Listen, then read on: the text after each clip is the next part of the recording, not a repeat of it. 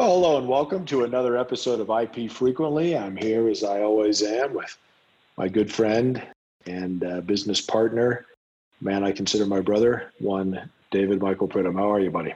Some would say common law wife. Some would, some would, and all that's fine because you know here on IP Frequently, we don't judge. We just talk about IP, and we do it well frequently.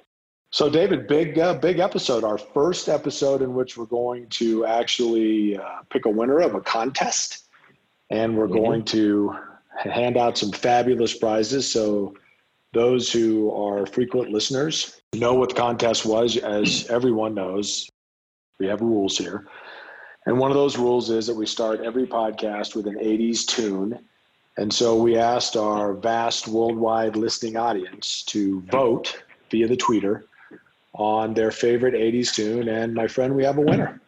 We, with the, and, and what I was surprised at, Brad, was the thousand plus uh, entries we got. I mean, we appreciate the feedback um, and uh, are very excited about the number of of uh, entries. And I should also say that the intricate um, details that went into choosing a winner and then choosing how the winner was going to be rewarded rivals the uh, landing at uh, Normandy in terms of the amount of time the team here has spent on. So just wanted to say that. Kudos to the team. What a what a great job. Yeah, well, it's it's the '80s rock version of D-Day. There's no doubt about it.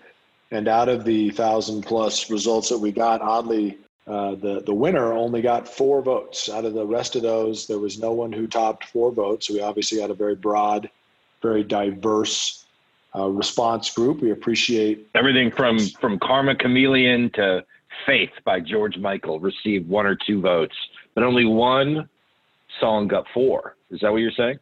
That is what I'm saying. I mean, we had folks that I think got the century wrong because we had uh, classical music in there from the 19th and 18th centuries, jazz, whatnot. I appreciate not only the, the, the, diversity of the listening audience, but the diversity of the responses. But you're right. The, the winner got four votes, and the winner is Sweet Child of Mine by Guns N' Roses. Uh, but I do want to give uh, proper props to the winners. So we have Hey Yo Be Me or at Hey Yo Be Me. We got at Chicago Playtime. That's the uh, body harlot at Chicago Playtime. We have Angel Garcia at Angel underscore Garcia. That's original, Angel. Good for you. And then we have uh, one Pat Conroy who did not uh, tweet that in, but got it to us in another method of communications. All of them voted for Sweet Child of Mine, and that is your winner. So each of the winners will receive a fabulous IP Frequently can koozie as long as you are willing to give up your mailing address. So those of you who want, and we, listening, Brad, correct me, correct me if I'm wrong, Brad, but we can deliver to federal penitentiaries, correct? I certainly hope so. As if not, uh, we won't be giving out four can koozies. I can tell you that. But we'll we'll make every effort to deliver. Uh, our erstwhile producer and current criminal defendant will be reaching out via the tweeter uh, for those of you that won to see if you're willing to unwisely produce your mailing address. But if you do, if you roll those dice, uh, you will get an IP frequently canned koozie. So, congratulations to our four winners. We certainly appreciate the participation by everyone. Uh, as I scroll through this spreadsheet, like I said, a lot of good, uh, a lot of good responses in there. Some that I wouldn't have picked myself, but some that I would have. I'm sure the same thing is true for you, David. Well, yeah. I mean, look, the fact that, and, and so some of the other entries got more votes, but they just weren't from the 80s. So, for example, Lady by the Little River Band received a whopping 113 votes, but it couldn't win because the song is not from the 80s. Yeah, I mean, there's not a lot of rules here. Uh, and I guess it just goes to, you know, sort of demonstrate the, I don't know, attention span of our listening audience. But again, we appreciate all the effort. We're looking forward to sending out the can koozies to the winners. We're looking forward to doing our next contest whenever we figure out what that may be. But at this point, without further ado, it's time to get a little sweet child of mine from Guns N' Roses.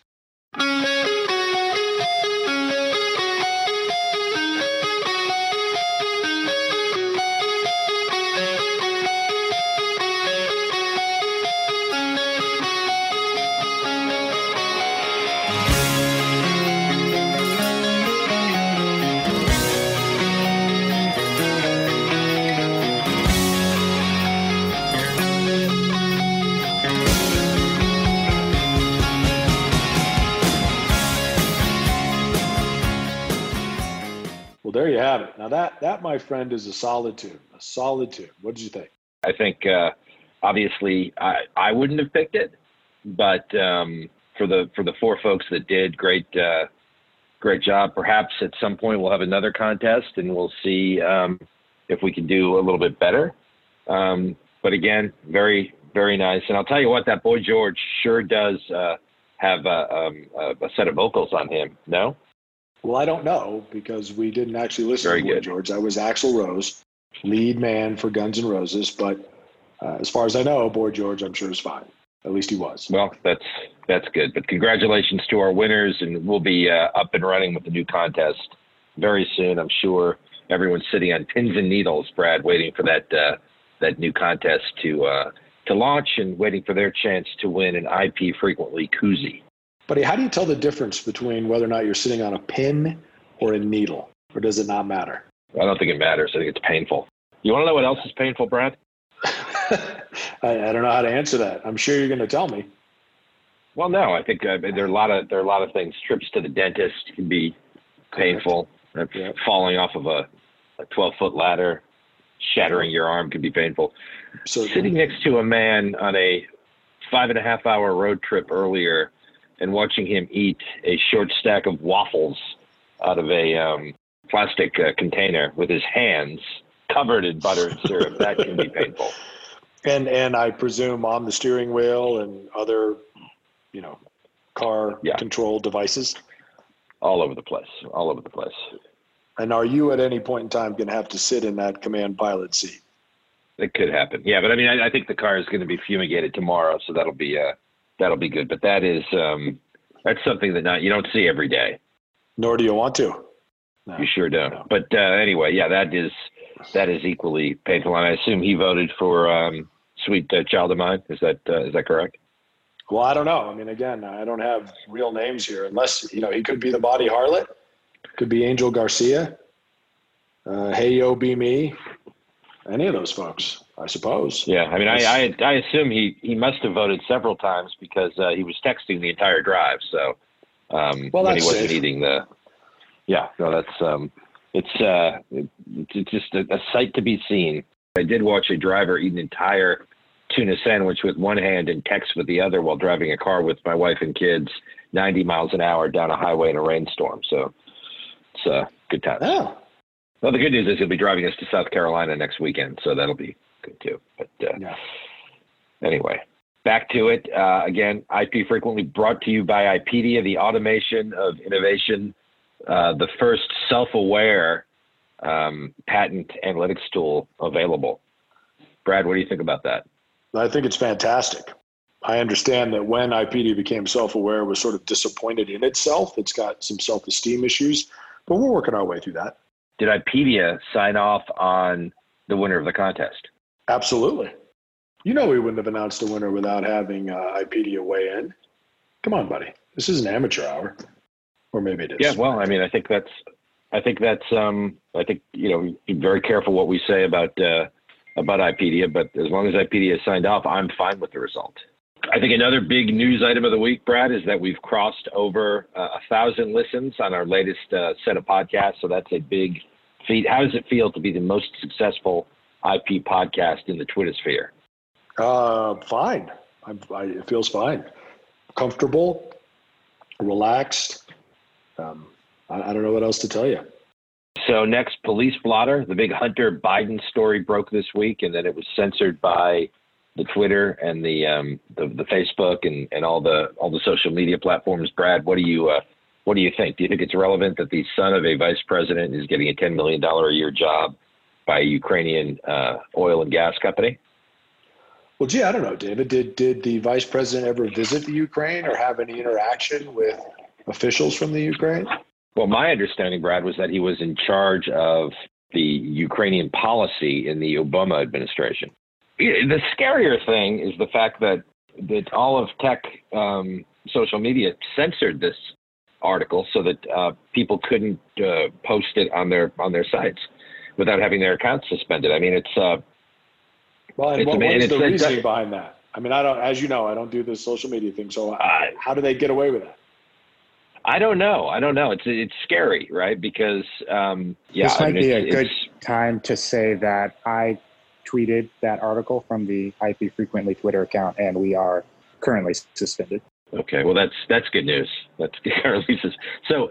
Basically, uh, my understanding is that um, Twitter is taking the position that since the hard drive where all these, I mean, there were emails between Hunter Biden and these people setting up meetings with these. I mean, they're setting up meetings with the old man, the father, uh, Joe Biden. Um, and Lord. then there were pictures of Hunter Biden with crack pipes and sex taping. It was apparently a very, very um, tawdry set of materials. And I guess this was all on a hard drive that was dropped off at a repair shop that uh, Hunter Biden never picked up. And it, this being Uh, the world we live in, it was it was provided to Rudy Giuliani, who then provided it to the New York Post. That's just Yeah, you can't- you That is just too great. you can't Yeah, make it up. is that. Yeah, You- no, that's great. That is. you can't great. make it up. And so, yeah, and so that's basically where we. So now this has all led to the censoring of IP frequently, basically. I mean, I, I don't do social media for many reasons, but are you kidding me? I mean, we live in a democracy. Theoretically, in a democracy, you want to have educated voters. You want people to know all the facts so they know the nature and character of the of the person or people for whom they are voting. And yet, we want to censor this. Of course, we're never going to censor anything on the other side, right? I mean, and you know, say what you will about President Trump, you don't really have to guess what that guy's thinking, right? He's tweeting it right out. There is no filter between his thumbs and his worldwide audience. So, I, yeah, I mean, I just, I don't know what to say about that, bud. I mean, you're not, you're, you're, Yeah, you're not only putting a thumb on the scale, you're putting your whole damn foot on the scale. Well, I, I'll tell you what, we're going to have to um, keep the listenership uh, apprised of when we are back up and we're able to deliver our message. But at this point, Hunter Biden is effectively preventing us from adding listeners, and we may not be able to announce the winners of our contest because we are currently suspended on the Twitter. Brad, this week uh, in licensing is where Brad imparts some of his wisdom. Um, he gets down to the mechanics of licensing, pops open the hood, really just works through the mechanical intricacies of licensing in a way that only an expert can. Um, so this week, Brad, our question is from Zeke in Dallas. It says Brad, I am a longtime fan and listener of your podcast. I have a question in two parts about license agreements. One, should I staple my license agreement or use a paper clip? Also, do the pages have to be in order? Thank you, Zeke. Brad, what, what do you think? Well, Zeke, both excellent questions. So, Zeke, here's what I would tell you I never staple. Okay, I mean, staples are, first of all, bad for the environment. They occasionally get caught in a fish's gill and uh, cause great distress to aquatic animals. And then they get passed to the food chain. A larger fish eats that fish, gets a staple caught in his gill. Eventually, that fish is eaten by a sea eagle. The staple gets caught in its beak. It's unable to fly, and it's just disastrous. So, I, I would, A, not use a staple for that reason. B, you never know when someone's going to want to pull a page out, right? Perhaps to reference it. And if you have them stapled, well, now you're you're ripping the paper, you're removing the staple. The staple falls into the gutter, it's washed into the storm drain, it winds up in the open water. Boom, it's in a fish's gill. You got problems. Right? And so I would use a paper clip. It allows the pages to be handled individually. It's very professional to use a paperclip. I mean, as David has always said, he's a paperclip guy, and I appreciate that about him. So I would use a paperclip for that reason.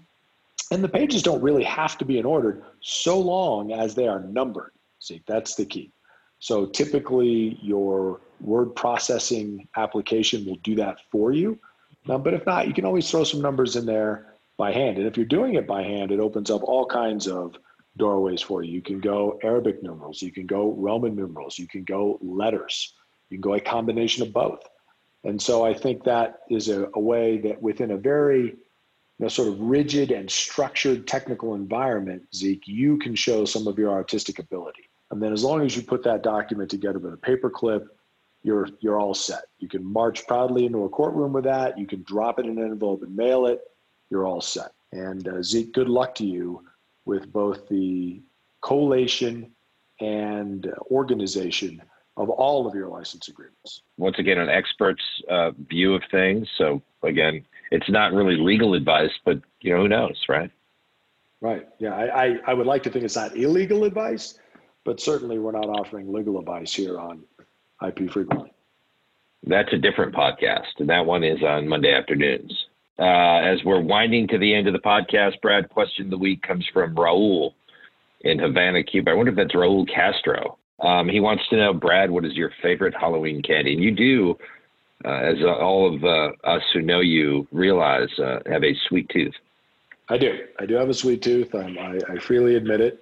I don't really consider it a negative. I mean, I think, you know, a little sweetness in everyone's life is a good thing.